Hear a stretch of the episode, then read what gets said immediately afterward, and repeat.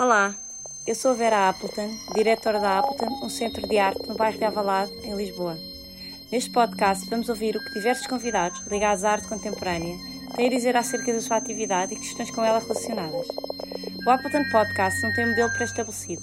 Pode tomar a forma de uma conversa com o convidado, de uma conversa com mais de um convidado, de um monólogo, que as circunstâncias propiciarem. Também não há assuntos pré-definidos, eles irão variar em função do convidado e do contexto. Luísa Salvador Lisboa, 1988. É artista visual e investigadora. É doutoranda em História de Arte Contemporânea na FCSH da Universidade Nova de Lisboa, tendo sido bolseira da Fundação para a Ciência e Tecnologia 2015 a 2019.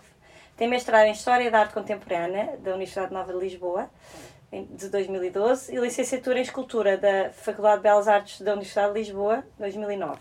Expõe regularmente desde 2012, destacando-se Fool's Gold, exposição individual Museu Geológico Lisboa 2018, Eco, da ideia à obra, Galeria Liminar Lisboa 2018, Endless Space, Galeria Vertical Porto 2017, C02, Galeria Foco Lisboa 2017, Overlayered, Sada Costa Lisboa 2016, Sandbox, exposição individual, Pavilhão Cairo Lisboa 2014. Participa atualmente no programa de residências artísticas do Festival Walking Talk em São Miguel, 2018 a 2021, e fez uma residência de investigação no Carpe Diem Arte e Pesquisa entre 2016 e 2017. Foi vencedora do Prémio Jovens Criadores 2018 na categoria de Artes Plásticas. A par da sua prática artística, desenvolve também uma atividade escrita entre textos teóricos e crónicas. Sob o pseudónimo Luísa Montanha e Val, fundou em 2018 a publicação trimestral Almanac Repertório de Arte e Esoterismo, da qual é editora. Vive e trabalha em Lisboa. Catarina Vasconcelos nasceu em Lisboa em 1986. Licenciou-se na Faculdade de Belas Artes de Lisboa, após a qual fez uma pós-graduação em Antropologia Visual no ISCTE, da Universidade de Lisboa. Fez mestrado no Royal College of Art, Londres, Reino Unido, onde o seu projeto final foi a sua primeira curta-metragem, Metáfora ou Tristeza Virada do Avesso, 2014. O filme teve a sua estreia no Festival Cinema do Real, em Paris, onde foi atribuído o prémio de melhor curta-metragem. A metáfora ou tristeza virada do avesso esteve em vários festivais, entre os quais Rio Montreal. A sua primeira longa documental, A Metamorfose dos Pássaros, teve a sua estreia mundial na nova secção competitiva Encounters da Berlinale em fevereiro de 2020, onde ganhou o prémio FIPRESCI da Federação Internacional de Críticos de Cinema. Após a sua estreia, o filme tem vindo a integrar as secções competitivas de vários festivais e recebeu, entre outros, o prémio para melhor filme da secção Zabaltegui Tabacalera no Festival de Cinema de San Sebastián, Donostia, ou o prémio para melhor filme no Kino Pavazares, Lituânia. Neste momento, Catarina Vasconcelos prepara a sua primeira longa-metragem de ficção, Pintura Inacabada. Olá, Luísa, olá, Catarina, obrigada por estarem aqui connosco. E vamos avançar uh, com o prefácio, mas antes de avançar, eu gostaria de dizer que hoje este podcast é um podcast especial que foi pensado pela Leonor Giorete, que trabalha comigo há muitos anos, e, e, e cuja voz me foi pedida emprestada, basicamente. Uh, mas não queria deixar que isto ficasse presente, apesar de termos trabalhado em equipa em todos os podcasts, este, este é especial por isso. Então iniciamos com um prefácio. O rio está dentro de nós. O mar cerca-nos totalmente. O mar é também o fim da terra, o granito onde se enterra as praias onde agita os vestígios de uma mais antiga e outra criação, a estrela do mar, o limo, a espinha dorsal da baleia, os abismos onde oferece à nossa curiosidade as mais delicadas algas e anémonas marinhas. O mar tem muitas vozes, muitos deuses e muitas vozes. Tudo são vozes do mar, a boia sibilante, que ronda os litorais domésticos, e a gaivota, e sob a pressão da névoa silenciosa, o sino a dobrar. Mede o tempo, não o nosso tempo, tocado pela vagarosa volta de mar. Um tempo mais velho que o tempo dos cronómetros, mais velho que o tempo contado por mulheres ansiosas e inquietas que ficam acordadas, calculando o futuro, tentando desfazer, desenrolar, destrinçar e reunir o passado e o futuro. Entre a meia-noite e a madrugada, quando o passado é todo seção, o futuro sem futuro, antes da vigia da manhã, quando o tempo para e o tempo nunca acaba, e a volta de mar, que é e era desde o princípio, toca ao sino. T.S. Eliot, The Dry Savages. Bom, se olhares muito para um lago, ele acaba por olhar para ti. Tu também tens um lago, diz a Luísa à Catarina. Então entramos na primeira pergunta: a arte como redenção. Não é por acaso que Luísa tem uma epifania quando se apercebe que tu, Catarina, também tens um lago. E a partir dessa constatação, assente na amizade que vos une, o vosso trabalho cruza-se de uma forma especial e legítima, pela evocação da memória, nomeadamente nos gestos. E encontramos a essência do ser artista, de fazer arte. Ambas procuram reflexo nas águas, nos sons, na paisagem, no vosso eu, no legado que vos precede e que vos trouxe até esse momento de reflexão. Há em ambas a procura de reconciliação com os sentimentos de momentos penosos que vos definem e entendem como seres em constante transformação. E da perda nasce a necessidade de reconstituição, do sarar no confronto com a memória, pelas suas histórias, paisagens, natureza, água, gestos, mãos. E a partir daí, a necessidade do fazer, da criação. Talvez seja isso que define o artista como artista e a obra de arte como tal, pela evocação do que vai dentro de nós, pela entrega dessa evocação à concepção, pela obra que daí surge e é entregue ao público e pela empatia que a obra evoca nas pessoas. A mãe de Cerolha podia ser triste, e a árvore que Luísa traz da água tem o mesmo peso da árvore que a Catarina tenta levantar. Ambas assumem que a história da arte e as suas obras vos comovem, vos unem, que há uma partilha e reflexão sobre as mesmas. Existe uma humildade ciente nessa evocação, na referência transversal de cores, de composições, de gestos, de temas. É consciente esse meditar sobre a experiência humana pela arte.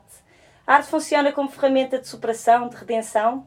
Entendem que o vosso trabalho também acabará por agir da mesma forma? Pergunta longa. Vocês. Eh, Eu acho que se calhar posso começar. Então comece. Um, porque houve uma coisa que nós falámos uh, ao longo deste processo. Antes de mais, obrigada por, estarmos aqui hoje obrigada, por este nós. podcast Sim. elaborado de maneira tão bonita. Um, quando, quando eu falei com a Catarina sobre escrever o, o texto, depois desta epifania de tu também tens um lado, uh, uma coisa que eu lhe falei foi uh, o facto de eu estar a, a, passar uma experiência pessoal para um campo do meu trabalho que depois seria exposto. E, portanto, será que uma coisa tão pessoal tinha mérito para, para ser exposta? E, e foi, tivemos uma conversa só sobre isso uh, e que foi, foi uma conversa muito bonita, porque também a Catarina acaba por ser a mesma, o mesmo processo e acho de falar disso também.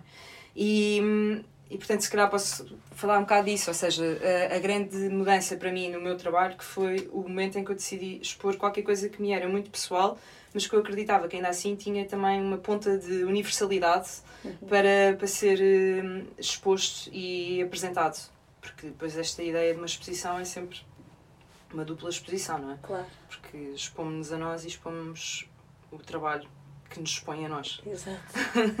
e, e por isso acho que foi. Podemos começar por aí, se calhar, não é? Por esta, por esta nossa primeira conversa e, e como isso também é visível no teu trabalho, no filme tu nos comoves tanto. E achas que essa, que essa ferramenta de superação, de certa forma, funcionou contigo?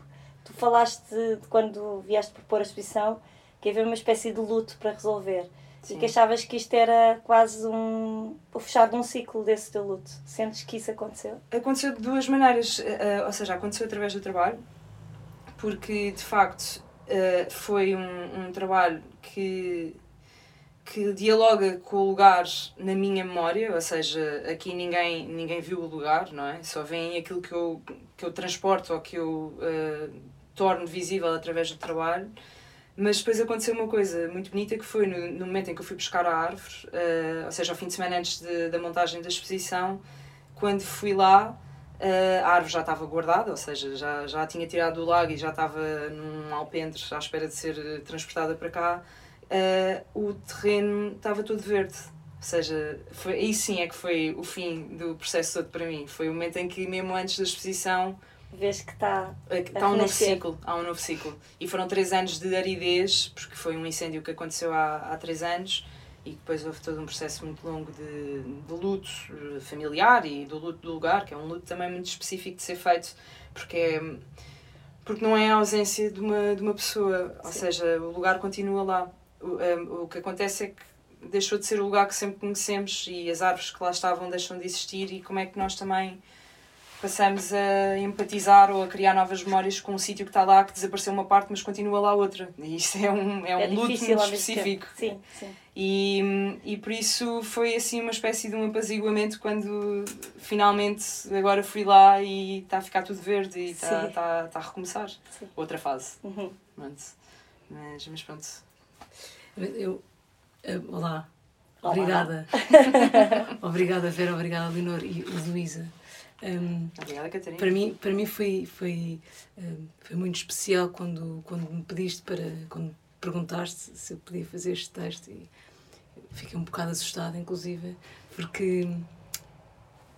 Porque aquilo, o que tu estavas a propor, a dimensão daquilo que tu estavas a propor, tinha essa dimensão do luto e tinha essa dimensão também de ir buscar o que já não existe. Uh, mas propunha uma imagem disso, uma imagem criada por ti. E eu queria também pegar um pouco nesta pergunta criada pela Leonor e pela Vera, uh, da redenção da arte, ou da, da possibilidade de- da arte nos trazer alguma coisa quando, quando já não existe, quando essa coisa já não existe. Um, e hoje, quando estava, um, quando li, quando, quando estava a vir para aqui, li um- uma frase e eu pensei, isto é a Luísa, que era, uma vez perguntaram ao Matisse se, se ele acreditava em Deus e ele respondeu, quando estou a trabalhar, sim. E eu achei, isto é a Luísa, porque o que o teu trabalho nos propõe, o teu trabalho, a tua forma de pensar o teu trabalho, tem um lado muito de. Eu fui buscar esta árvore que estava debaixo do lago, estas folhas que eu vou fazer são as folhas destas árvores que já não existem. E há este lado incrível de recriar o que já não existe, que é o que se calhar as pessoas que acreditam em Deus eh, têm, que é o acreditar no que, já, no que não é palpável. Portanto, eu, eh, para mim, havia esta, esta dimensão muito profunda no teu trabalho, eh, que era uma relação com o que já não existe, sem ser necessariamente religioso eh, e católico, mas nesse, neste sentido maior espiritual. Eh, mas com um lado muito terra a terra, que é como tu, Luísa, trabalhas. E, e, e, e voltando a esta questão da arte como uma coisa de redenção, eu acho que se calhar uma coisa muito extraordinária que os artistas fazem e que tu fazes é eh, tentar eh, fintar a morte. Eh, tentar. que é uma coisa extraordinária, se calhar é o que todos os artistas fazem, não é? Andam a fintar a morte. Porque quando morreres, as tuas coisas ficam cá. E, e eu, eu acho que isso há um lado quase que, se daqui a muitos anos os arqueólogos vierem e virem desenterrar estas peças, tu vais, vais ser invocado outra vez. E eu, eu acho que nesse aspecto a arte esta- é extraordinária, porque ela é um prolongamento de, de quem nós somos. Para mim, enquanto espectadora, de quem vai ver, é, é a possibilidade de, de eu, eh, de eu ver. Eu, eu vi o teu lago, Sim. eu vi as tuas coisas, eu vi, eu vi as tuas memórias e vi-as através de, do que tu criaste. Há um, há um filme, desculpem se tiver a. Não, não, não. Um dos, um Salta à dos, vontade. um dos primeiros filmes que são feitos, eh, eu não me lembrar, por uma mulher, ainda para mais, eu não lembrar o nome dela, um filme mudo, eh, preto e branco, e eu inclusive fui buscar esta cena e usei no meu filme e lembrei-me de ti também, que há um momento em que há uma pessoa que morre e é uma criança de 5 anos, a filha, eh, vai ao jardim e vê as folhas no chão e tenta buscar as folhas e pô-las de volta nos troncos, como se fosse um erro. Uhum. E o que tu fazes também na tua exposição é isso. Nós temos o, o- a árvore que está sem folhas, mas temos as fazes folhas na montagem depois. e temos as Exatamente. folhas. Portanto, eu acho que esta pergunta que abre aqui de forma magistral esta conversa, eh, eu acho que sim. Eu acho que há um lado redentor na arte, mais redentor esperançoso e de nós podermos eh, em, inventar o que já não existe. Sim. Isso é de uma esperança extraordinária. Nós Uhum. podermos eh, Recuperar, é? recuperar, recuperar o que já Recuperar. exatamente, recuperar e, e de, eh, e algum consolo nisso. Sim.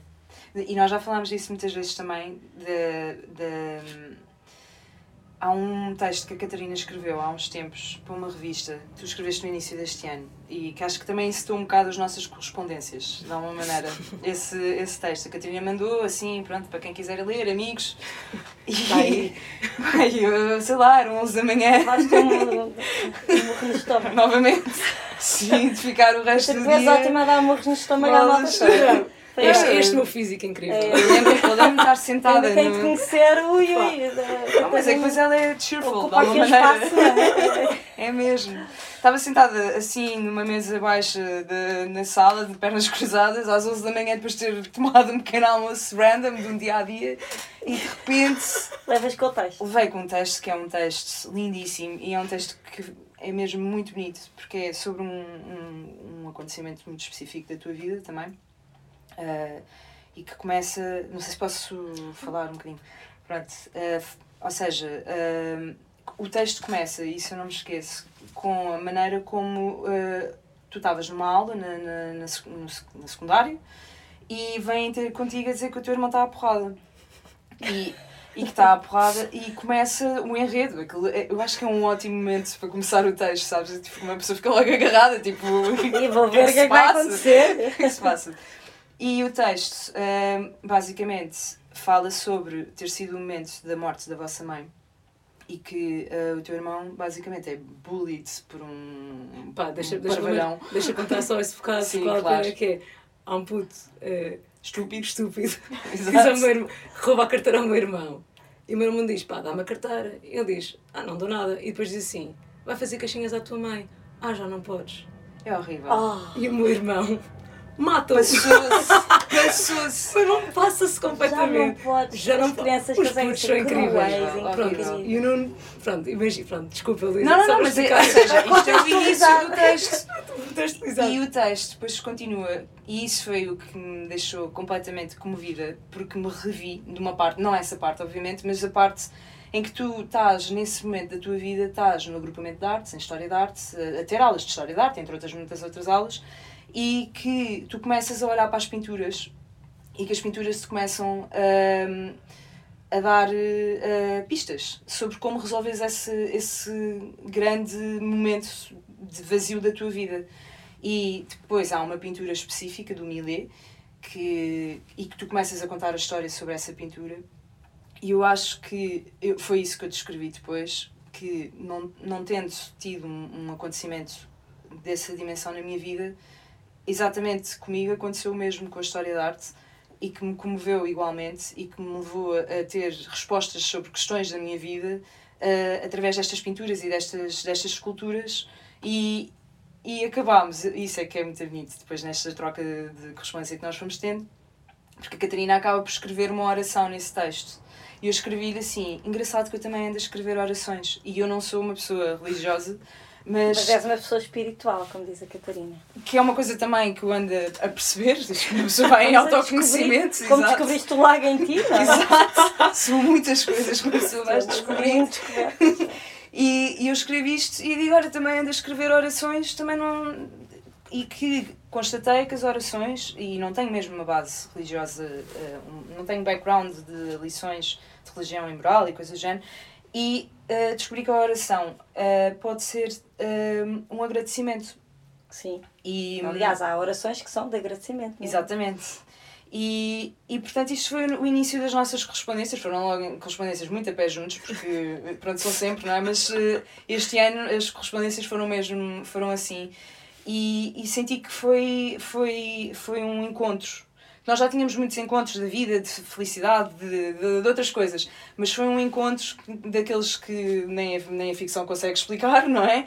Eh, de, de a história da arte e por isso é que é este encontro da história da arte e, e das orações e, e depois quando eu fui ver o teu filme que é um, E a oração inventada no filme. as orações e as pinturas, as naturezas mortas Sim. que tu crias em planos eh, fotográficos e que são quer dizer, é de alguém São que tem conhecimento sim, alguém que tem claramente um conhecimento da história da arte profundo Sim.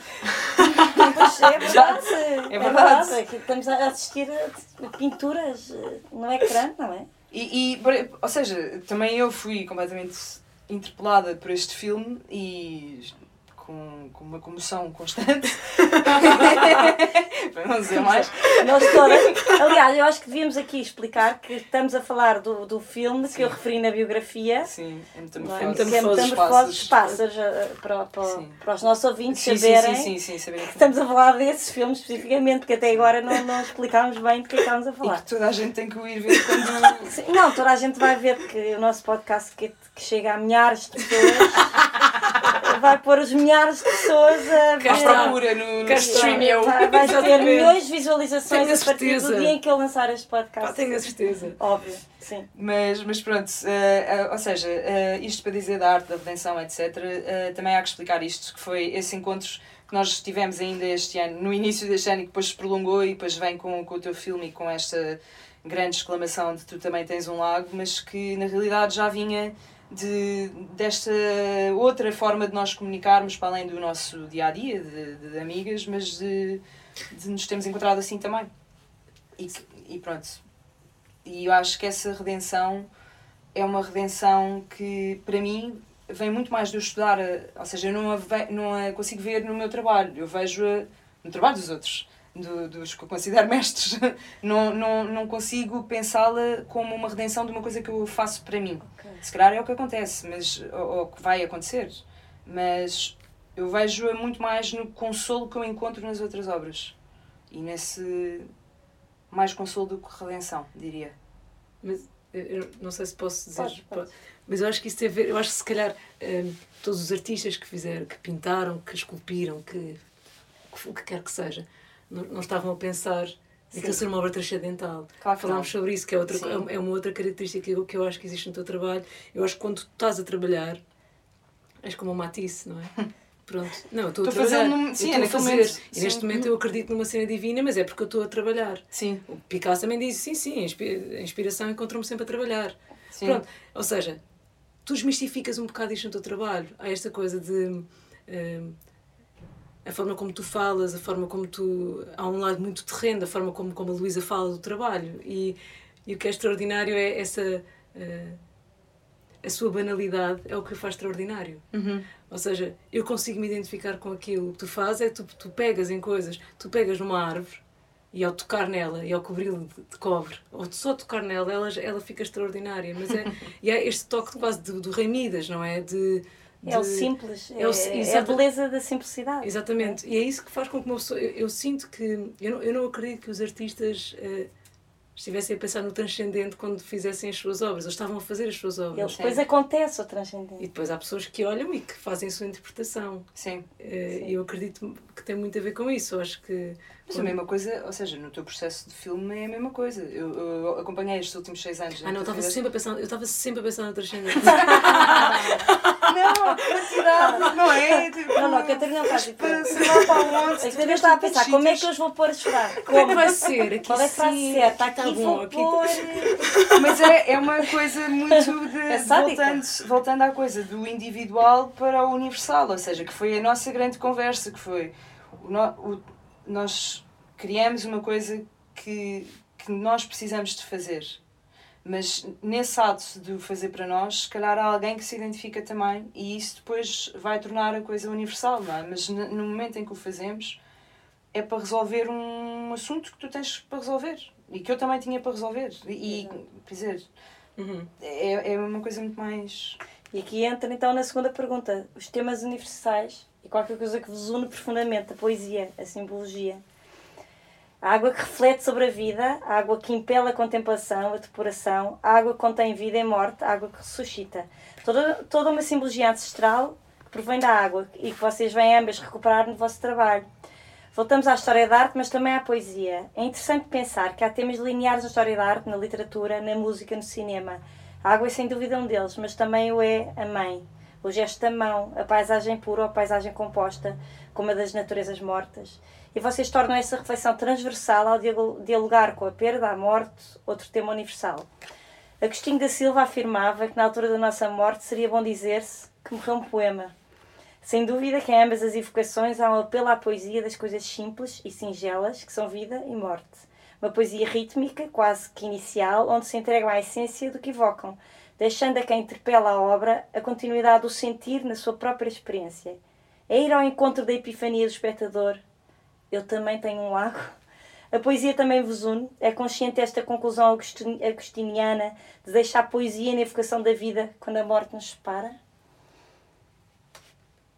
Podemos falar sobre isso. Caramba, Leonor. Yeah, são, são perguntas um, essenciais, digamos. Eu, eu, eu, se puder dizer qualquer coisa, começa, pronto, começa. Só, só naquela de. O Agostinho da Silva é aqui uma entrada. Uh, é, aqui o, o Morreu um Poema. É muito bom. É, é, é, eu acho que, que, que, nós temos, no geral, uh, um problema com o fim.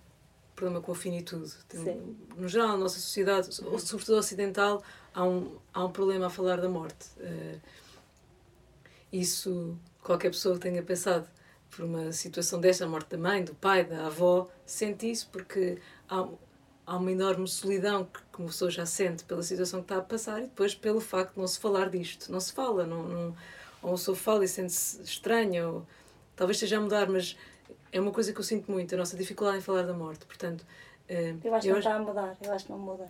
Pois, eu também acho que. Não muda. Se calhar estava a ser otimista. Estavas. Pois, exato. é, é, por isso que eu acho que se calhar uh, o Agostinho da Silva dizer morreu um poema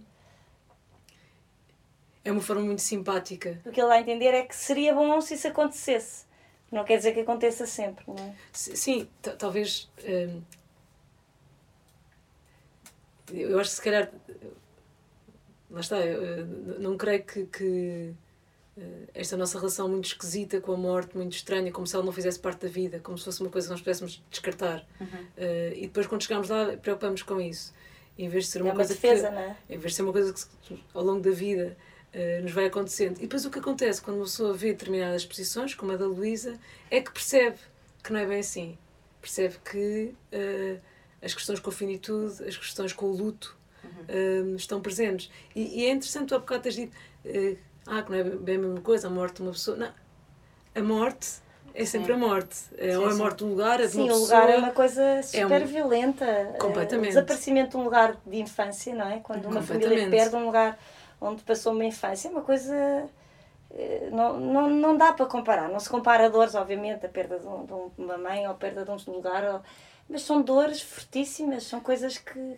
Há qualquer coisa que morre em nós, não é? Sim, Sim, sobretudo por isso, porque tu tens de redefinir a tua identidade o que acontece com a morte de alguém ou de um lugar é que tu tens de redefinir claro. aquilo que tu és. E a grande questão da morte é que a morte é, é para, para quem fica cá.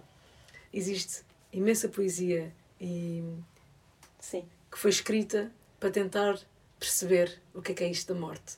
Para tentar lutar contra ou para tentar perceber. Uma das duas. É o que e eu sinto sempre. É, achas que é perceber ou achas que é quase um privilégio do poeta conseguir eh, conseguir dizer o que os outros não conseguem dizer.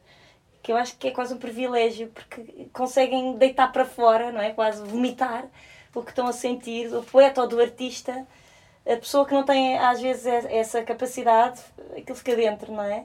E eu acho que talvez também seja isso, ou não? Não, eu, eu acho, eu acho que sim, eu acho também é, é, há uma certa curiosidade. Um, a Luísa dizia hoje que pronto, se calhar vou estar sempre a trabalhar sobre a mesma coisa, se calhar... e, e eu dizia, não, mas eu espero que sim, não é? Eu espero que sim, porque uh, uh, um tema como o tempo, a Luísa trabalha sobre o tempo, a memória, não são coisas como se eu faço uma exposição, ah, agora vou passar para, agora vou passar vou para a descolonização, Pá, não é? pronto, agora para o ecofeminismo, quer dizer, que eu acho que tudo temas super importantes, não é? mas quer dizer, um, é, os temas têm de ser estudados com uma certa profundidade. E, e o artista Sim. faz isso. O artista passa, passa muito tempo a trabalhar e a estudar. Há esta coisa que os artistas. É tão interessante a visão de, dos artistas na história da arte, não é? Que há uma altura que os artistas. Há uma altura em que eles são tocados por Deus. O Dürer, há este, há este do Dürer, que, que, era um, que era tocado por Deus e que por isso há toda uma mitologia à volta dele. E depois há uma altura ali, a passar para, do século XVII para, para, do XVIII para o XIX, uhum. em que o artista se torna um ser demoníaco. Ele é o demónio. E eu acho que ele é demoníaco porque ele toca os temas. Mas isso tem a ver também com, uma, com o individualismo, ou seja, com, Não, claro. com uma ideia do, dos, dos sentimentos humanos são superiores aos divinos, de alguma maneira. Não, o romantismo vem muito dar essa ideia do, do indivíduo, estás a ver? Sim, sim, sim. Sem dúvida, mas eu, eu também acho das que. vontades. Um... O homem sobre, sobre. acima de Deus, quase, não é? É mais das vontades do homem uh, de, de ser, ser. O livre-arbítrio Sim, de uma questão de. de, de desculpa. é- Não, não, não, é porque. Ou seja, há um lado do divino eh, que, que é impossível de continuar assim quando tu tens eh, descobertas científicas, Sim, quando sim, tu sim, tens eh, questões de nacionalismos. Percebes? Há um lado de, de indivíduo que, que ultrapassa a questão do divino. Sim, sim, Passa a ser opera- a operação, passa a ser questão, outra. e muita questão científica, não é? Sim. Quando se fazem certas descobertas e. E, E isso até tem a ver com, com o afastamento do divino na arte e, e, e com o afastamento do, do. Por exemplo, de questões de astrologia, que, que é uma, uma coisa que, que tenho estudado mais, porque passas a ter a psicanálise, passas a ter questões do, da psique e da, do, de como é que um indivíduo se comporta. E isto para, para dizer que há um lado, a, a, a, a coisa também muda, o paradigma muda a dada altura. Não sei se é tanto do demónio, do, do artista demónio, mas mais do, do, da individualidade de um artista. ego. Sim, da questão mais do uma ego. questão de ego. Sim, mas, mas também, mas também é esta, esta sensação de que o artista está em contacto com alguma coisa Uhum. Que o resto dos comuns mortais não estão a perceber. Sim. Há qualquer coisa que o liga, não é? o, facto do Kandinsky ter dito que, que é o artista que vai levar, eh, que vai iluminar. Esta, ideia é extraordinária. Sim. São os artistas que vão iluminar o mundo. o ego. E se calhar, não, mas se calhar é que sim. os artistas são egocêntricos agora? Ficou desde aí. Não, eu não, eu não, dois séculos. Foram tocados, não- eu não- isto há dois séculos, Eu não acredito que seja isto. Eu não acredito Não, o Dostoevsky escreveu uma frase pá, que, que eu, eu, durante anos, aquilo, aquilo perturbou-me imenso, que era hum, a beleza vai nos salvar. Ah, E pois. aquilo perturbou-me profundamente. Eu era muito nova, não devia ter lido aquilo. Porque eu pensava, desde quando? Quando é que, quando é que a beleza salvou alguém de ter um cancro? Quando é que a beleza salvou eh, alguém de haver uma Segunda Guerra Mundial? Ou Primeira? Ou uma guerra? Que é onde é que a beleza salvou? Pronto.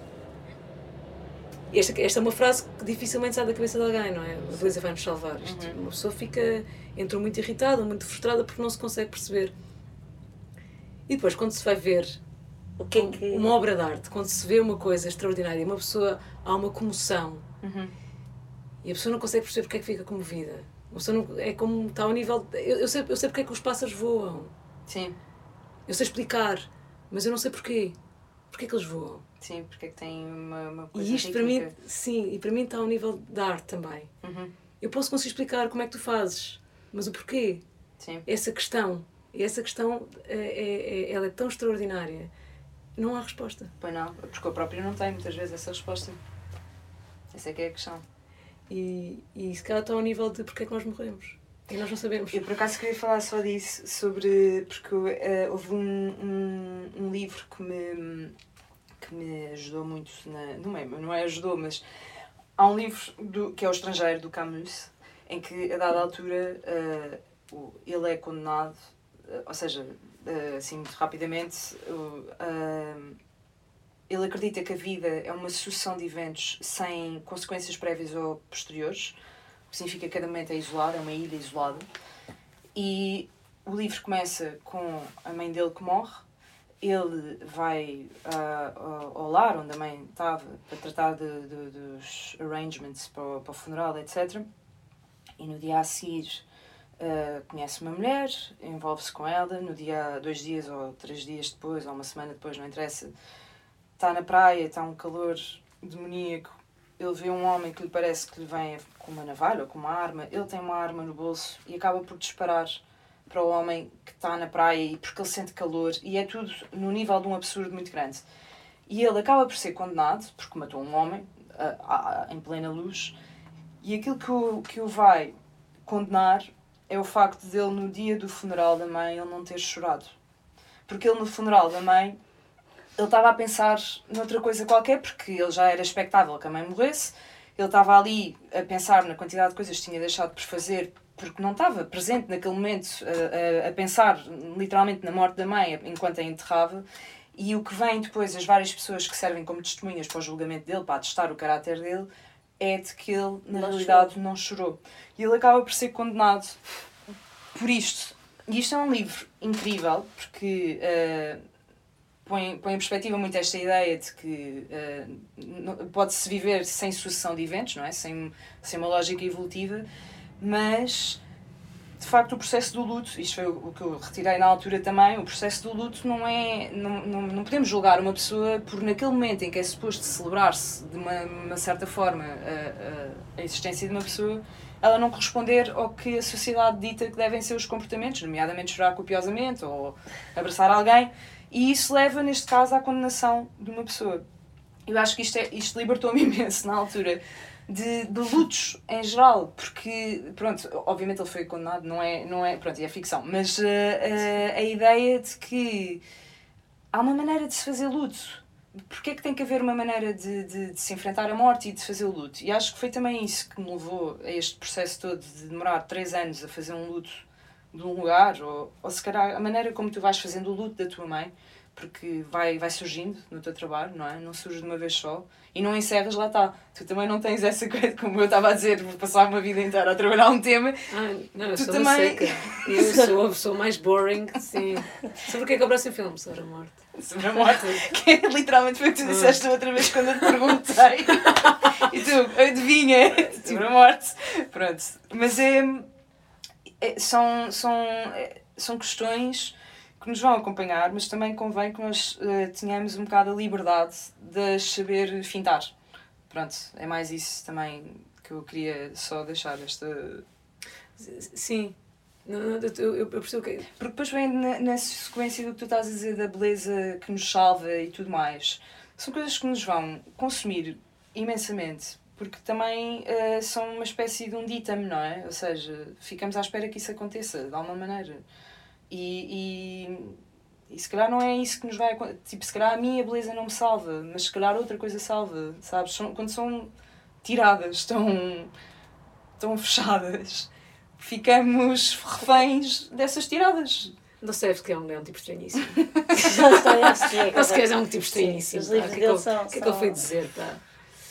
os livros dele são mas eu acho interessante teres feito falar disso porque isso também envolve questões sociais, não é? Que nós estamos aqui, já passámos por essas questões do, de como viver um luto e como é suposto viver um luto. Isso liga-se um bocadinho ao que a Catarina, há bocado, há bocado a Catarina falava sobre isso, não é? Sobre o tabu, falar sobre a morte ou tudo isto. Sim, sim. E eu acho que realmente a beleza, a beleza a mim, vai-me salvando da perda da minha mãe. Uhum. A beleza salva-nos realmente. Porque eu acho que é a beleza que nos faz continuar a olhar para a vida, mas eu sou muito ligada à estética e à beleza e por alguma razão estou a trabalhar convosco e, e é o que eu gosto de fazer na vida. Mas acho que a beleza nos salva realmente, salva mesmo quem não tem consciência disso. Porque a beleza do gesto, a beleza de, de uma relação, a beleza do, da palavra certa na hora certa, às vezes uma palavra de uma criança, uh, de um cão que te aparece e de repente lambuza todo e tu estás tristíssima e são, a beleza não está só na, no que nos parece óbvio, não é? Às vezes uhum. a beleza está escondida. E, e realmente, relacionando tudo que vocês têm dito com esta pergunta de, de como, como vocês eh, trabalham estas coisas simples, e aqui trabalham as duas no filme e na exposição, eh, da vida e da morte, as vossas, os vossos trabalhos demonstram-nos isso. Porque nós podemos chorar com o que vemos, mas eh, há uma coisa tão boa que entra. O chorar não é mau. Uhum. O chorar é bom. Eu tinha uma amiga minha que me dizia isso. Muitas vezes dizia-me: Tu tens imensa sorte, tu choras. choras. E o chorar, para mim, foi sempre uma maneira de, de, de recuperar, de, de, limpar, não é? Sim, água, sim, sim. voltamos à água. E portanto, sim, a beleza, a beleza, a beleza salva-nos e, e vocês trabalham isso, neste caso, de uma maneira, de uma maneira brilhante que, que nos ajuda. E há uma coisa muito bonita nisto que estavas a dizer de, de, das lágrimas e da água, que é há, há, há, aquela frase muito, muito horrível que é uma pessoa nunca, nunca mergulha duas vezes no mesmo rio ou no mesmo mar, não é? Porque a água está sempre a mudar. Sim. Isto é, para mim também é super esperançoso. Tipo, as coisas continuam. Uhum, as tem coisas são. Tem um ritmo. Sim, e, e, e em relação a estavas a dizer da beleza. Um, houve uma, uma, uma, frase que li há uns tempos da, da Julia Cristeva que ela dizia um, andamos a correr tanto que deixamos de ter tempo para olhar para a cerejeira em flor. E eu pensei, uhum. eu por acaso acho que quando se perde alguém, onde se perde alguma coisa que se gosta muito, começamos a tentar agarrar-nos a coisas, à cerejeira em flor, uh, à exposição na Appleton, da Luísa Salvador. Uh, um, é uma palavra amiga. É uma palavra. são coisas, ao, aos poemas, e voltando à poesia, se calhar aí, uh, se calhar o que a poesia nos veio trazer é tentar pôr palavras coisas que nós não sabemos como é que vai ser, porque quando nós morrermos já não estamos cá. Uhum. Não é? Quando a morte chegar, nós já não estamos. Pronto. Por isso, o que, o que a poesia faz é tentar uh, verbalizar uma coisa que ninguém sabe como é que vai ser. E nisso é extraordinário. É. Nisso os poetas e os artistas. É, é na ordem do intemporal. É o intemporal. Ou o atemporal. Sim. Sim. É... As mãos. Nós pertencemos às mãos. Agora, entre parênteses, não são as mãos que nos pertencem. Isto é do filme da Catarina. As mãos que no teu filme Catarina ganham uma importância especial. São as que guiam, que fazem, que recolhem. O veio no dedo da Luísa, que é um rio, habita com o seu caudal as mãos que criam. As mãos amorosas da avó que cuidava de flores e brunhia ouro. As mãos que ordenam em comunhão superior e que nessa comunhão se prolongam no rio da Luísa, levando-a a confrontar-se com a ordem com que recompõe a natureza queimada e depositada no lago aqui na Appleton. Luísa Brunho cobre as folhas que caíram no terreno, fazendo de alguma forma o mesmo gesto com que no filme as folhas voltam à árvore pelas mãos. O gesto de criação pelas mãos numa ordem superior, a mesma ordem superior com que vocês dão as mãos e entregam também as mãos ao espectador, guiam-no pelas vossas histórias, poderiam ser a história de tantos, entregam a vossa poesia e alcançam redenção através de quem empaticamente se reconhece. Será isso o culminar do ato criativo, da possibilidade de cada qual, a partir das vossas obras, se encontre? Eu acho que já falámos disto, mas eu acho que sim. Sim, já falaram disto? Mas... Sim, sim, sim. Não, não, não. Eh, no melhor dos sentidos. Tipo, ou seja, já aflorámos este assunto e acho que é um assunto. Uh, eu acho que sim. Uh, na literatura, na, na. Quer dizer, as mãos são no artista, mas não só no artista, não é? Também no escritor, em todos. todos uh, as mãos é o, é o que nos tornou tecnológicos, não é? É o sim. que nos permite sim. criar, criar próteses, sim, ou seja, estender-nos para além de nós mesmos, não é?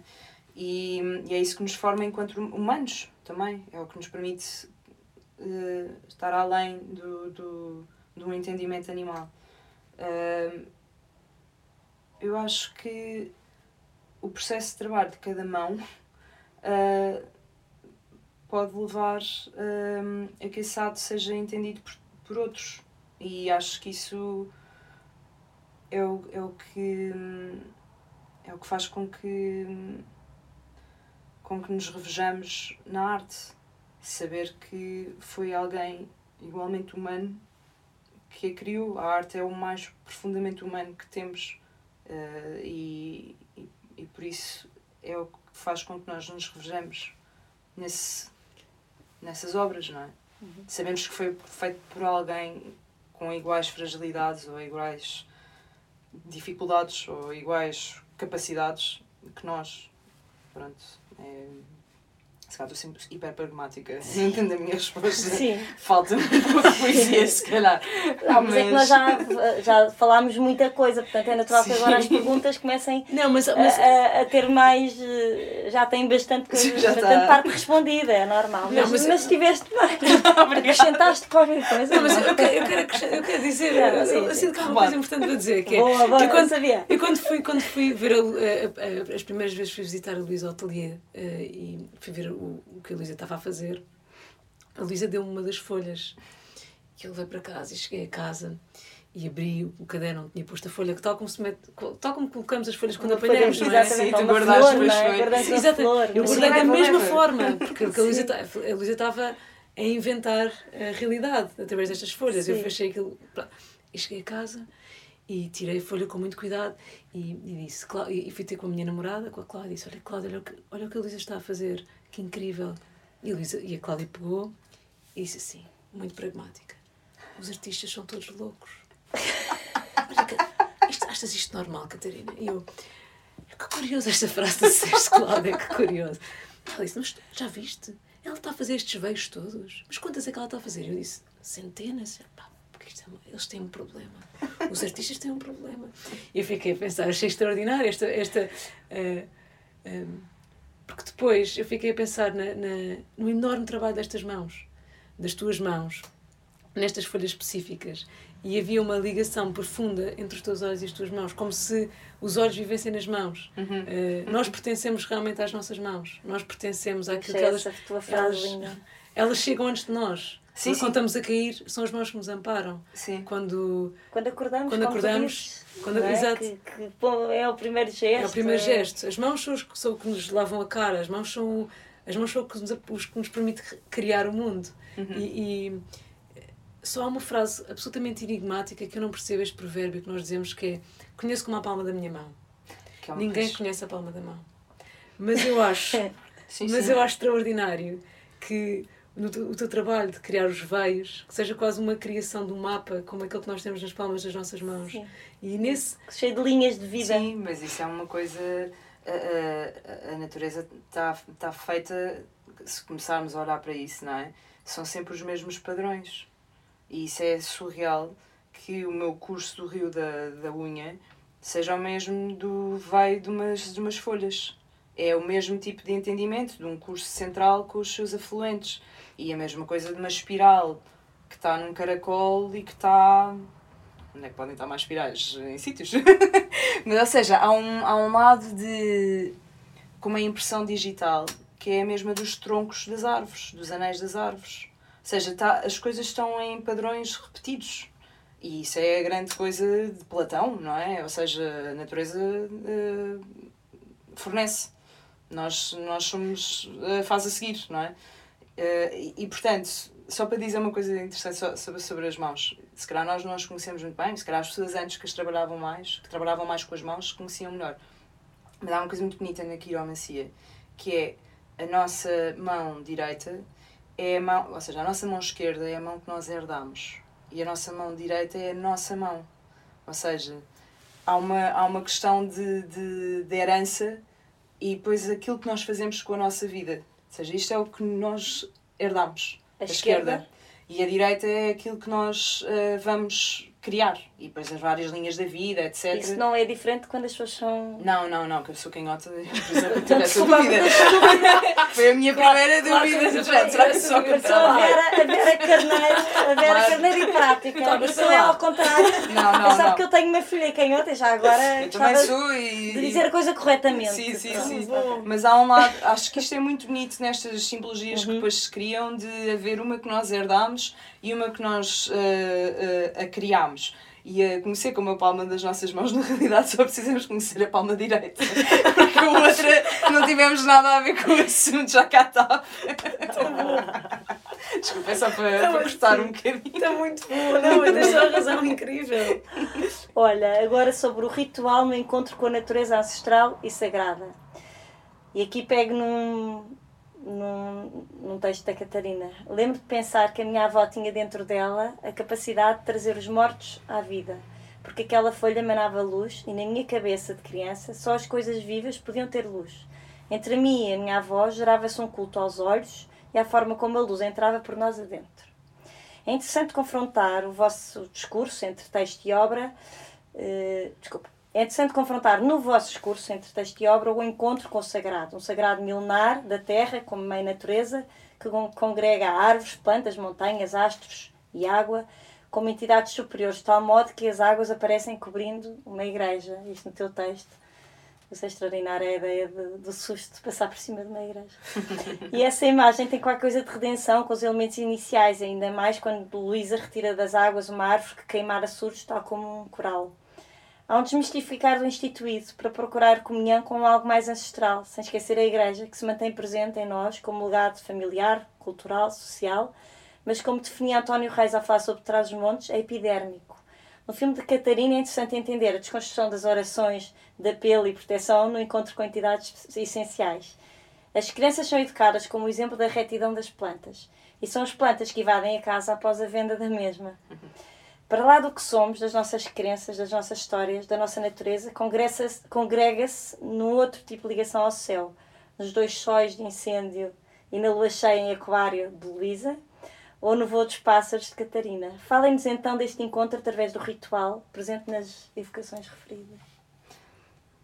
Isto é o grande, um dos grandes pontos de encontros, de facto.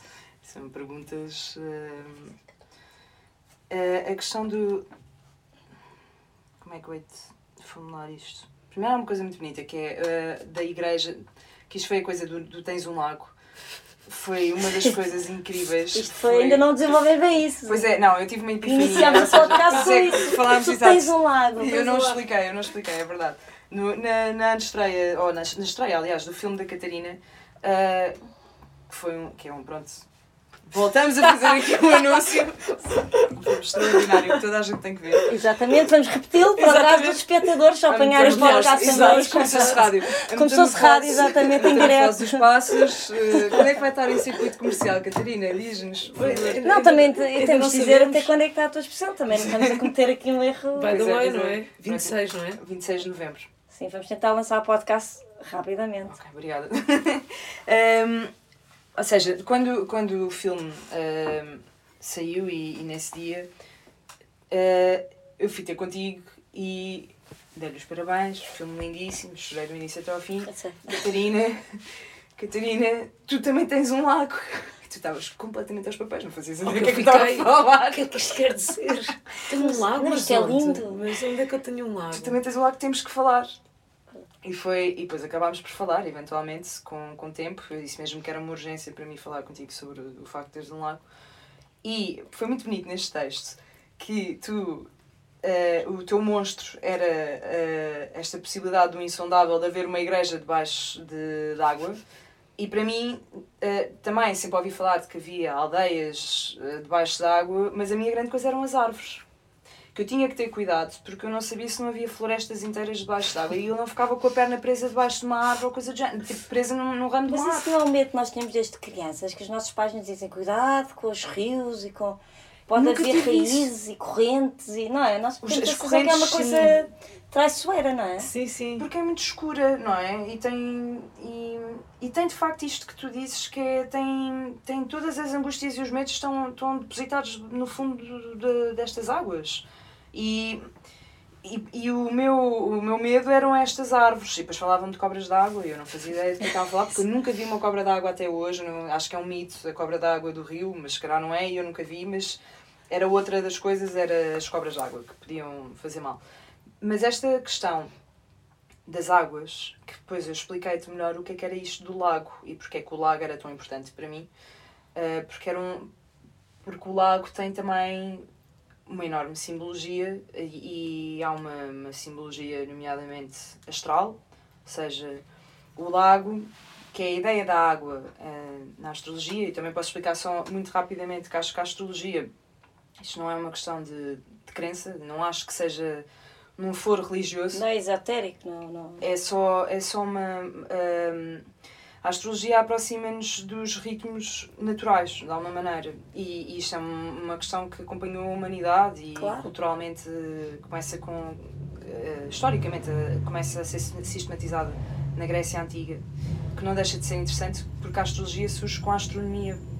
Ou seja, surge com o nosso entendimento dos céus e nós começamos a querer antropomorfizar o, o, o, que fazia, o que olhávamos nos céus, começamos a criar constelações, começamos a perceber que elas, assim como nós olhamos para as estrelas, as estrelas e os astros também têm algo para nos dar a nós e surge este entendimento do que é que é esta lógica da astrologia.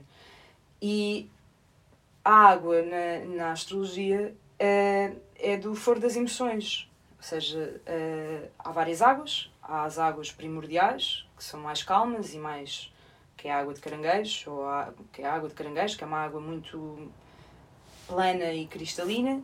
Depois há uma água que é a água de escorpião, que é uma água mais do fundo do lago, se quisermos, são águas mais pantanosas e mais escuras e que também são menos. ah, como é que eu ia explicar? São menos ah, dizíveis, são menos ah, fáceis de comunicar. E depois há as águas profundas e agitadas dos oceanos, são os de peixe. E, e, e- as águas do oceano já são de peixe já são águas hum, que se consideram ah, já na transformação para o místico. Já é uma coisa que já está a largar o, o, o plano terreno e já, já ascende. Supostamente Jesus Cristo seria peixe, se fosse alguma coisa. Pronto. E isto tudo, isto tudo porque há quem se Não, mas tens reveja. que explicar que pronto, Sim. estamos aqui com peixe. Quem será o peixe deste Exato, exato. Quem será o peixe? Exatamente. Será que adivinhamos quem é o peixe? Vamos, eh, fica para os ouvintes. Vamos lançar assim um, Um poll. quiz. Exatamente, muito bom. Não, mas isto tudo, ou seja, quando eu vou falar com a Catarina e lhe explico desta ideia do lago e desta ideia das águas e das águas que comportam as emoções e que são vários tipos de emoções e que são, no fundo, também uma formulação de como é que, como é que podemos fazer esse entendimento, isto é, é muito difícil o processo de pensar que uma coisa nos afeta ou nos aflige e há um dia em que decidimos que vamos trabalhar sobre elas. É, ou seja, a coisa aí é que sim, como diz a Cláudia, torna-se de loucos, porque passa a ser ah, como é que se organiza uma coisa que se sente, se passa para o plano do ativo. E, e portanto, acho que há um lado da, do ritual e do.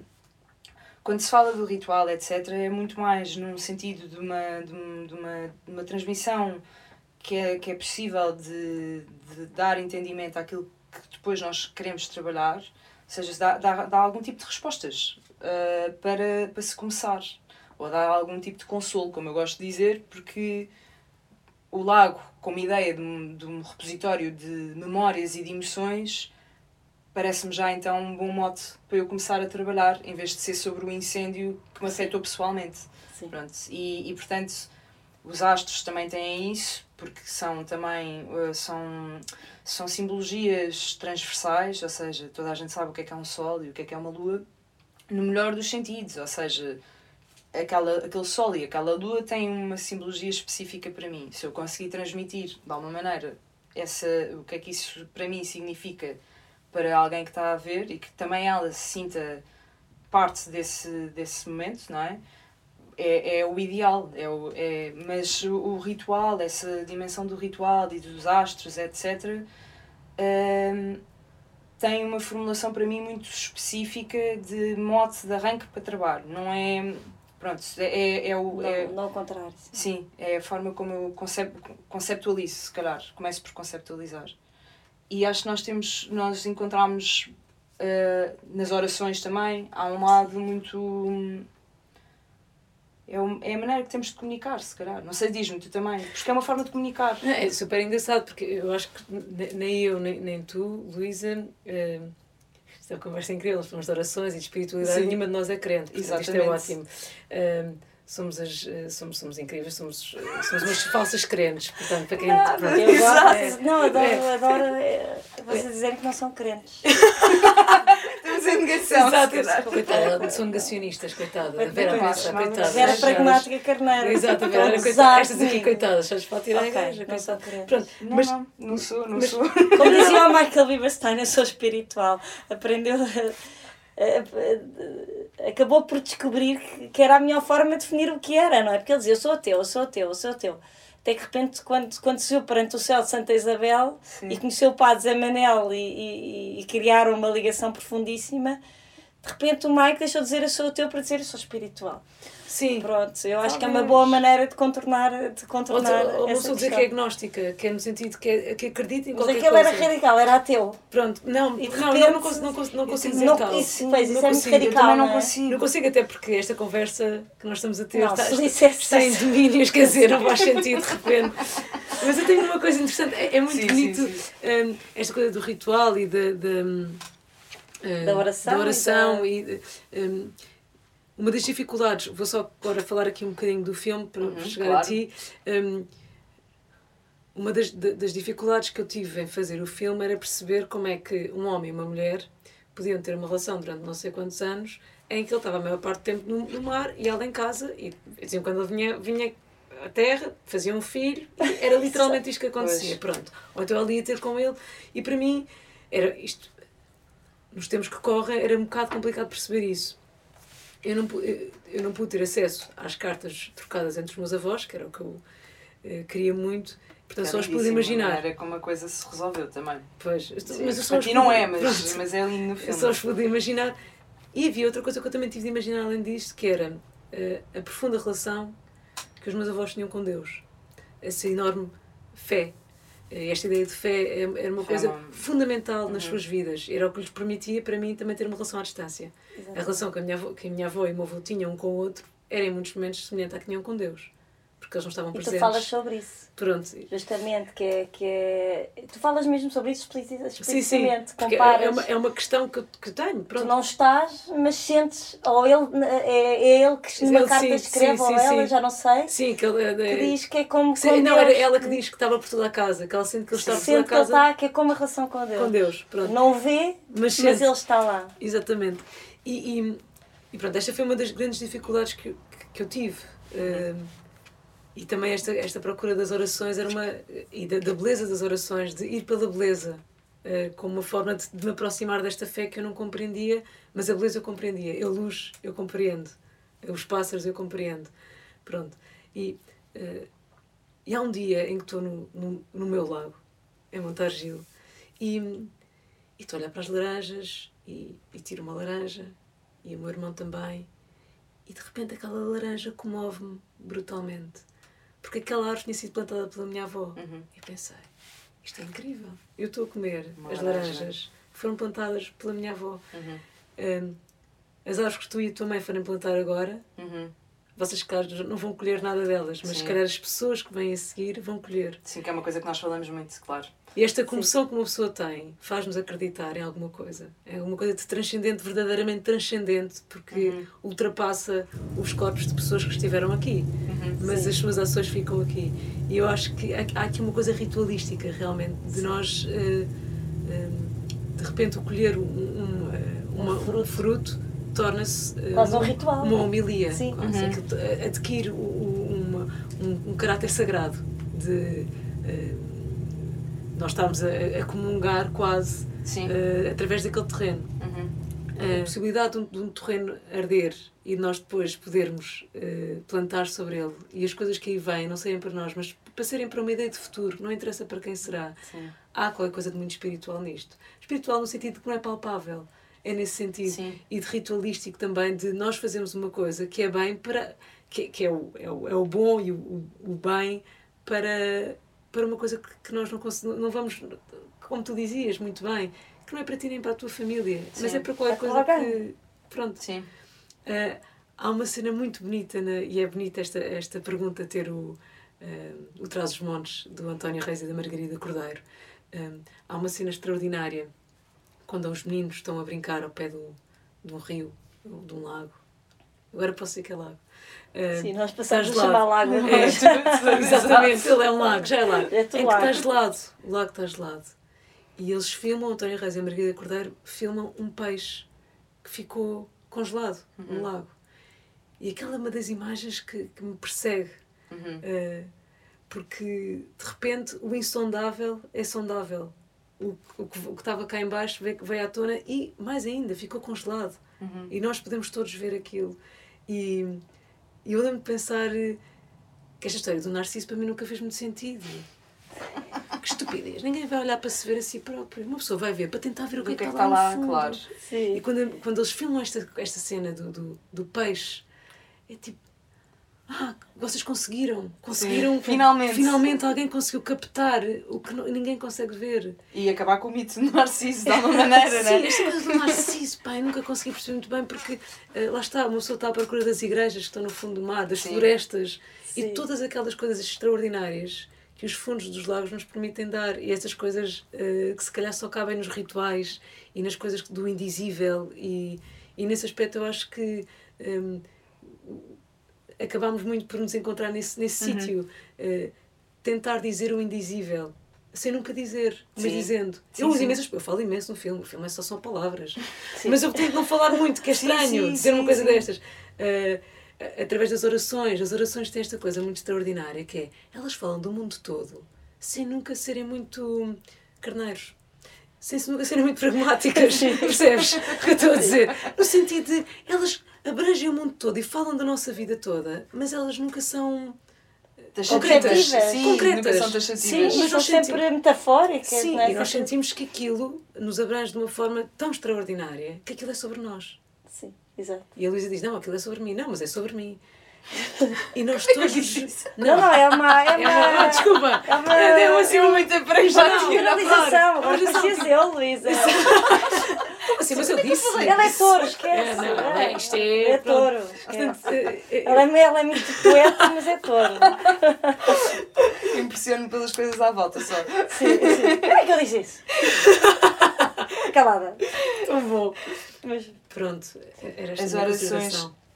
Eu, eu só queria falar das orações um bocadinho porque houve uma coisa muito bonita que me aconteceu também muito por via destas nossas conversas que foi encontrei um livro muito interessante que é hum, o livro das orações que é uma, uma coletânea de, da Assírio e Alvim e que tem que é organizado pelo é organizado pelo José Tolentino Mendonça pelo Padre Tolentino Mendonça e pelo hum, Armando Silva Carvalho. E que tem ah, as orações desde, o- desde os povos iniciais até às católicas. Acho que é mais ou menos assim, ou seja, passa por eh, orações do Nilo, orações eh, gregas, romanas, eh, arménias, eh, Mesopotâmia, pronto, vai a vários, a vários. É lindíssimo porque é perceber o que é que se orava no início, sim. O que é que se pedia? o que é que se pedia. E o que é que se agradecia lá está? O que é que se agradecia? Ah, e há uma frase, há um- uma, uma frase muito bonita do, do Tolentino Mendonça que é agradecer sempre também o que não nos dão. Que, é, que eu acho que é, que é uma coisa que, que levei comigo, que de facto você tem é que agradecer também aquilo que não nos Agradecer. até aquilo que não nos dão. E nesses, nesses, ah, nesses ah, primeiros ah, nessas primeiras orações o agradecimento era à chuva, ah, ao sol voltar todos os dias, ou à lua aparecer.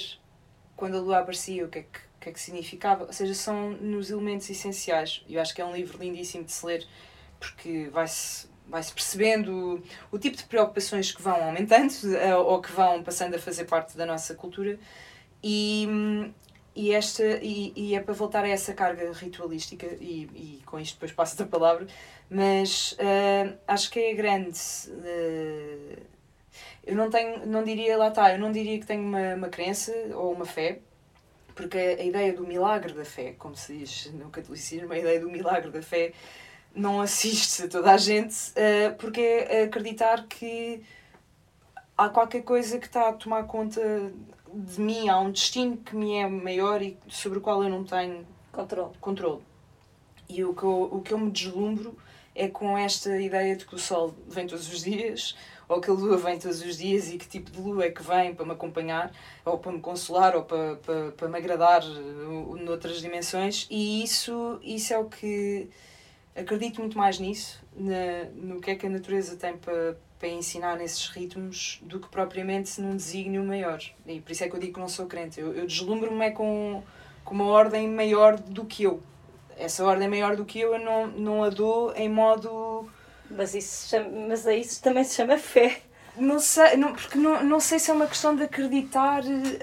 hum, de acreditar por acreditar. É uma questão de eu observar e de eu perceber literalmente como é que isso afeta. Ou seja, uma lua cheia afeta as marés e, portanto, eu sei que isso tem uma componente direta sobre, sobre qualquer coisa que eu vejo. Uh, mais do que isso, não sei se consigo ir. É mais por aí. Não sei se vou mais alto do que isto. Um, e pronto, era só para terminar essa questão toda de, desta, desta dimensão do ritual. É muito por aí que eu também, também a vejo. E, e tu ias dizer qualquer coisa? Não, mas já disseste, portanto está ótimo. Ok, Tá ok, pronto. Incrível. Não, esta, esta, esta, hum, esta coisa extraordinária de, de, de- destes primeiros povos eh, orarem aos lagos, às montanhas, ao sol, todas as coisas que eram incompreensíveis. Uhum. Elas continuam a ser incompreensíveis, é o Sim, que eu acho. Continuam. Continuam. Elas continuam a ser insondáveis. Mas nós arranjamos outras coisas. Eu acho é que a vida eh, ficou mais complexa, ficou mais cheia, não é? Ficou com mais elementos e as pessoas estão distraídas. Completamente. As pessoas estão distraídas e que esquecem-se de continuar a agradecer a coisas que. Eu queria dizer, eu queria ler uma das orações, era só, só para, para se puder. Podes, Eh, claro. A oração é de Denka, do Baixo Vale do Nilo, e é assim: No tempo em que Deus criou todas as coisas, criou o sol. E o sol nasce, morre e volta sempre. Criou a lua. e a lua nasce, morre e volta sempre. Criou as estrelas, e as estrelas nascem, morrem e voltam sempre. Criou o homem, e o homem nasce, morre e não volta mais. Isso. Isto era o que andava a acontecer no Nilo. No Nilo, impressionante. E é lindíssimo, porque é, essa é que é a questão da. da uh, há coisas que são permanentes e há outras. Nós, a a, nossa, que era o que nós falávamos antes de virmos para aqui, a nossa passagem, que é o que me ocupa, literalmente, o tempo de- mental, é. A nossa passagem é apenas uma breve passagem É mais efêmera, mediante um, um tempo geológico e um tempo de, de ritmos naturais que é muito superior a nós. Estávamos a falar disto por causa da morte do Gonçalo Ribeiro Teles também e dos, dos, dos parques e dos jardins que são, ele pensou-os para, para continuarem. Lá está, como vão sobreviver a ele, não é? Sim, O incrível que a estávamos a falar Catarina dizia. estávamos a falar disso a seguir, de- de- das árvores, porque de facto são, são coisas, os legados são superiores a nós. E isso, pronto, uma pessoa que tenha isso, eu acho que quando se, quando se configura isto na nossa cabeça, também olhamos para o mundo de outra maneira e pensamos como é que o queremos preservar de alguma forma. Exatamente. Lindo, Luísa. Muito bonito. Nova pergunta. Olha, Luís, é outono. Esta, esta ficou. Isto- Esta ficou. Olha, Luís, é outono. Estação em que todos os anos as árvores morrem um bocadinho. A sabedoria das árvores faz com que saibam que não devem morrer tudo de uma vez. Por isso, todos os outonos enfrentam a morte, sacrificando as suas folhas, com graciosidade caem por terra. Mas a forma como as árvores entregam as folhas à morte é sempre encarada com beleza, pois a morte das folhas passa sempre por essa metamorfose de cores que, iludindo-nos, nos deixa a pensar mais nas vitrines das floristas do que no fim da vida. Se calhar a beleza foi criada para lutar contra a morte. O ritual de criar beleza vem pelas vossas mãos oferecer-nos uma forma redentora de entrar em sintonia com o mundo ancestral, onde a metamorfose da natureza nos oferece uma outra relação com o espaço. Estamos hoje perante um mundo diferente, que procura outro tipo de respostas, que se preocupa com o futuro da Terra e quer entender esta comunhão com a natureza. Acham que há neste voltar à essência uma esperança? Trazer um lago até Lisboa vem responder de alguma forma a esse despertar de um consciente coletivo para o que se passa com este mundo essencial? Há neste trazer o confronto com o ritmo da cidade que nos afasta da natureza, mais do que lutar contra a morte, será um, lutar contra o esquecimento do que somos para além do nosso cotidiano. Eu gosto do silêncio que se faz depois das perguntas, Adão. São, são, são umas perguntas. Exato. Não, eu, eu, eu, não, eu não sei em que momento em que não, hum, eu vivi a minha vida toda numa cidade. Sim, também eu. Portanto, eu não sei em que momento da, da, da minha eh, família, em termos genealógicos, acharam que era uma boa ideia deixarmos ter uma relação com, com o campo, com, Uhum. com, com os campos, com a natureza. Não sei quando é que isso aconteceu, mas sinto que foi há muito tempo. Uhum. E, e foi há tanto tempo que para mim é absolutamente natural viver a minha vida toda sempre na, na, na urbe. E, eh, e depois às vezes havia coisas muito estranhas que eu sentia na minha mãe e na minha avó, eh, na sua relação com as flores e o facto de elas saberem nomes de montes de árvores. Uhum. E eu não percebi porque é que elas sabiam daquelas coisas. Depois descobri uns livros que a minha mãe tinha em casa sobre árvores e estava sempre a ver fo- fo- fo- folhas e flores e fazia umas coleções e, e, e- mas aquilo parecia tudo a nível do, do colecionismo. Sim. tudo a nível da mão. As Uhum, mãos- tudo o que as mãos conseguem agregar no mundo. E depois hum, cresci um bocadinho mais e, lembro-me de aos 11 anos ir visitar o sítio onde a minha mãe cresceu e que é em Setúbal. E a primeira casa da minha, da minha mãe era, e dos meus avós era num, num sítio que ficava à beira do Rio Sado e era uma floresta Uhum. e a minha mãe começou-me a contar ah, e eu às vezes apanhava sapos e punha-os no bidé E eu, como assim? Uma vez apanhei um mocho eh, que estava com uma asa partida e eu, mas estás a gozar? Estás a falar sério? e tratei do- Exatamente. E a minha avó veio e disse: Não, mas isto é verdade. E aquilo parecia-me tudo ficção científica. Sim. Porque para mim, então, mas onde é que está o urbana. McDonald's? Sim. O McDonald's, o Burger King. Tipo, onde é que estão essas as minhas referências? Pronto. Eh, e- Que tu falas no teu texto também, no que enviaste em março. Falas disso. Claro. Da, de- da- de junk da adolescência, claro, da adolescência exatamente. McDonald's. Exatamente. E, e isto, isto, tudo, isto tudo para dizer que, que eh, eu, eu sinto que, que é como se agora de repente, não é de repente, não é que as preocupações com o mundo e com as alterações climáticas não existissem desde há muito tempo. É como se agora fosse um alarme tão grande, é tão sonoro, é? é? tão inevitável que nós não conseguimos tapar os ouvidos. E, e de repente este chamamento para uma coisa que nós não vivenciamos torna-se e agora com esta pandemia, de repente toda a gente começou a redescobrir a vida fora da cidade. É verdade, Como se isso fosse natureza, é verdade. Porque, porque, até então eu sentia que não era possível viver fora das cidades. Não, não isso uhum. não é possível, porque as reuniões não sei o quê, não há tempo para isso. Não há tempo. Não há e, antes tempo. Tínhamos, e o tempo ganha o tempo. E antes de irmos para aqui uh, ter esta conversa, disse a Luísa, li uma frase também, pensei em ti, que é andamos com tanta pressa que deixamos de ter tempo. E a natureza não tem isto a natureza continua a sua vida, mesmo nós achamos que o que é bom é cobrir tudo de cimento. Sim. E a natureza continua. E, e a natureza vai sim, a natureza vai sempre vencer. E isso é o mais extraordinário dela.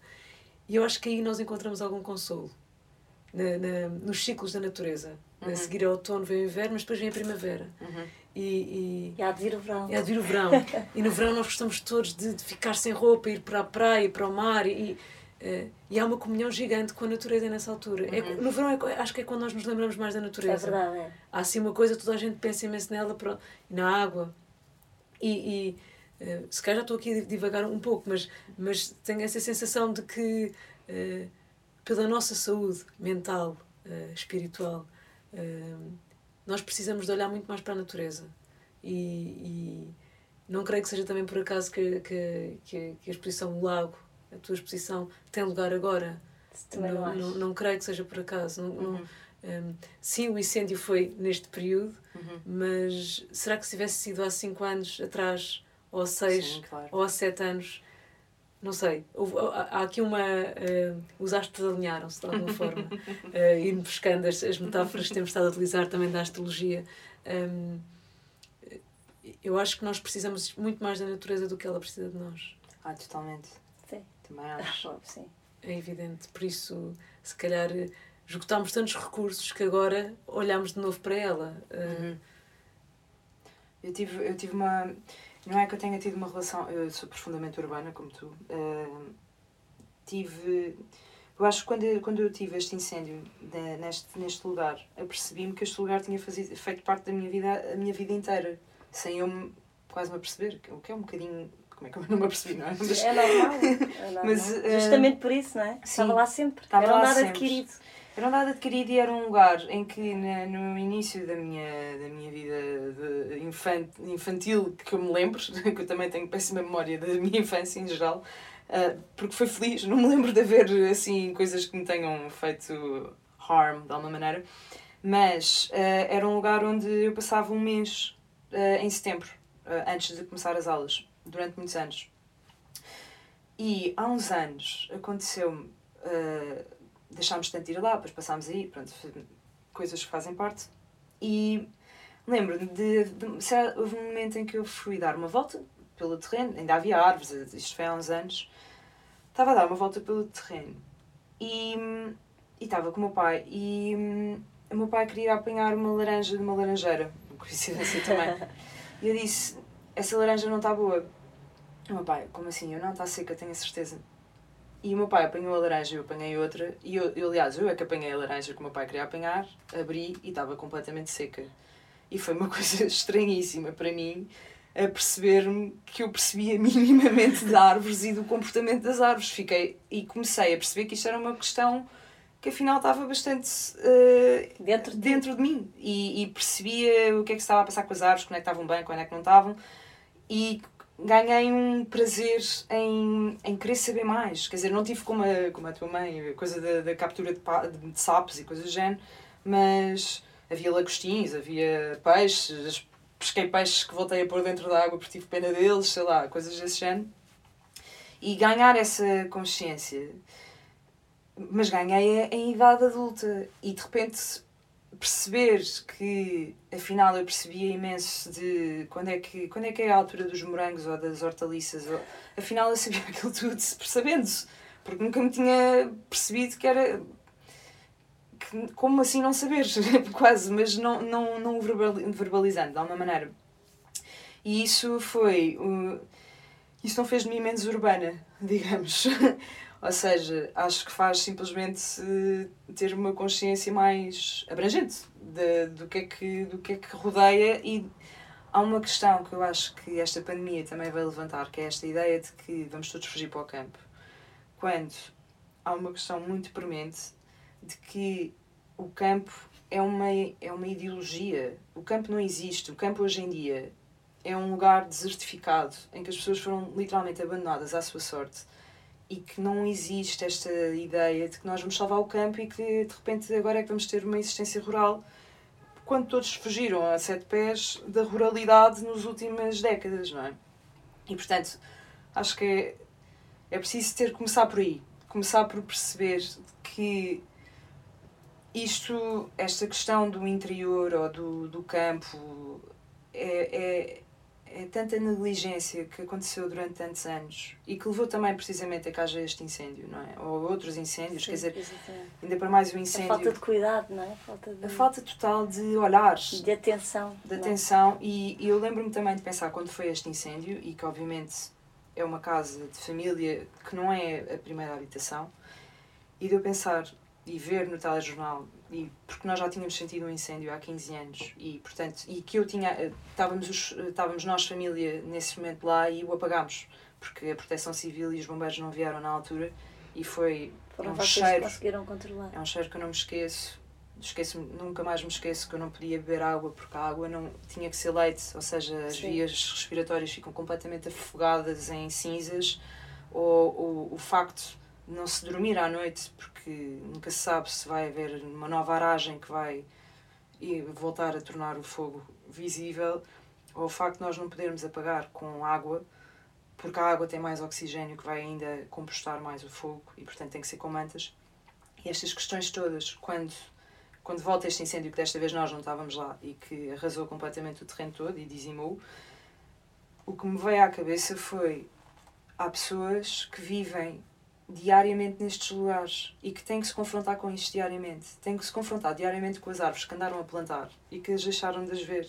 Sim. E que têm que literalmente diariamente pensar que vão ter que as plantar e que vão ter que cuidar novamente de tudo outra vez pela não sei quantas vezes. E que, e que, já aconteceu cinco vezes. E, e isto é, é isto para dizer, esta ideia de que nós vamos ter uma reconexão com a natureza Sim, não pode ser só uma ideia, é uma ideia utópica é. e, e, poética. Eu tenho esperança. Uhum. Eu acho é que são eles, não, não, não, não é tanto a nossa geração que vai mudar. Uhum. Pronto, nós vamos habitar o campo se calhar pontualmente porque nos sabe bem, uhum. mas talvez essa geração a seguir já, já pense construir uma vida e aí de uma forma mais consciente, mais cuidada, mais racional Sim. E, e mais e inteligente. Esta, esta pandemia lá está, como tu estavas a dizer, é possível trabalhar fora. E pode haver incentivos para isso, percebes? Sim, pode vir claro. a acontecer. E, e, não é seja, é agora, não é uma coisa. E não, não é imediato, não é um trabalho imediato. de longo prazo. A minha é? grande questão é a, é a parte estrutural que isso envolve, porque são muitas décadas e as pessoas que vieram destes lugares eh, ditos rurais são pessoas que estão, uh, estão, a, estão em busca de uma, de uma vida melhor do que aquela que tiveram quando viviam ali. Ou seja, é, é totalmente legítimo alguém querer sair do meio do centro de Portugal, onde não tem possibilidades de trabalho ou de educação, para vir para a cidade para, para, para, para ter uma melhor eh, claro. formação e uma melhor vida. E isto são. Ou seja, há um lado muito hum, há um lado de abandono muito estrutural, de, muito, de um estrutural uh, muitos, em muitos campos, é mais isso. E que, pronto, eu, eu, uh, a, a geração, como tu dizias há bocado, os putos de 20 anos, que estão neste momento muito mais ligados a movimentos que não são partidários ou políticos, mas sim de questões maiores, se calhar também vão ter, e têm tido uma, um uma premência muito grande em, em falar destas questões e das. São ativos mesmo. abanar. Uhum. E que, e que isso passa a ser, eh, se calhar, são essas as lutas que vão passar a ser eh, verdadeiramente necessárias, não é? Que a sociedade não precisa ser organizada e a política serve claro precisamente para isso, mas uh, que haja também. A preocupação com o ambiente eu acho que é um assunto que, que, que os ocupa. Sim, e que nos ocupa a nós também. Sim, mas é bom ver os mais novos, que, que são o futuro depois de nós. Sim, sim, sim. E assistir a isso, é bom. E são imprevisíveis, é? são imprevisíveis, o que é uma coisa muito interessante de perceber como é que esta imprevisibilidade também Sim, não, não é possível de, sim, não é possível. eh, de criar, de formar mentes, digamos. A imprevisibilidade ajuda imenso a, a tornar isto mais divertido. Sim, sim. E para terminar, o fogo é mais forte que o outono, mas as mãos são mais fortes que o fogo. E pelas mãos de Luísa corre um rio. E o rio corre dentro de nós, já dizia T.S. Eliot no seu The Dry Savages. Será a água que lembra o que os homens decidiram esquecer e reclama a volta a um tempo mais velho, o regresso ao princípio pelo mar? Esta também é a vossa busca? E acabamos falando da água. A água congelava as feridas.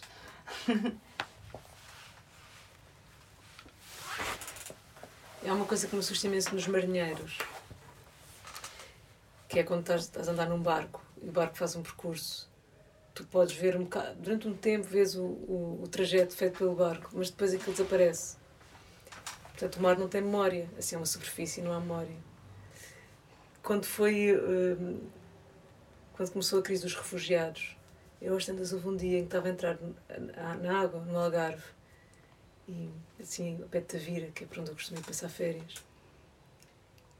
E parei em pânico por um momento, porque pensei que o fundo, que a água no- no- na sua superfície não tem memória, mas o fundo do Mediterrâneo está certamente cheio de corpos. Uhum. E aquilo fez imensa impressão, porque fiquei a pensar que afinal a água tem memória. Hum, os lagos, Uhum. os lagos têm memória absoluta. Tem, tem, Tem. corpos também. Têm corpos e têm. Isso é assustador, não? Tem. Sim, tem, tem. pensei nesta situação de, de realmente de existir imensa memória na, hum, No mar. no mar e nas águas que, que existe. Hum, e gostava só de se calhar voltar então realmente eh, à exposição da Luísa, porque o que a Luísa, o que tu fazes na tua exposição também é, é resgatar um corpo. É um corpo de uma árvore, mas é um corpo. Ele estava lá. E o que eu acho mais incrível neste, hum, nesta água é que ela conservou de tal forma que o, o- esta árvore parece um fantasma, Pois, pois. que é aquilo que nós associamos aos espíritos. Eu chamei de espectro. A árvore. Não Ah. sabia. Também não sabia. Chamei. É, é a obra Espectro. chamei de espectro, porque eu vejo isso como um lado fantasmagórico que há ali. Do branco. É que lindo. Não sabia. Não, não tinha dito. Acho lindo. Há uma, há um, uh, eu lembro-me de, do, do, de ir a uma, uma exposição do António Pop na Galeria Zé dos Bois e dele falar uma frase que eu achei lindíssima, que é o coral é o primeiro dos caracteres. E achei isto muito bonito, porque o coral é o primeiro dos caracteres da, da gramática do que é que é o mundo, digamos. E, É sim. E, é, é, e, e tu falas, ou seja, arrepiei-me quando tu escreveste no texto que aquela árvore de alguma maneira era um coral, porque lembrou-me dessa primordialidade que aquela árvore pode ter também, de, de, de ser, ser um elemento que fica, que, que, que, info- que é o caráter que informa daquele, daquele primeiro, daquele incêndio, estás a ver? Ser, eh, pronto, é um caráter de uma história que conta o resto depois noutras, noutras obras, mas aquela é, aquele é o primeiro caráter.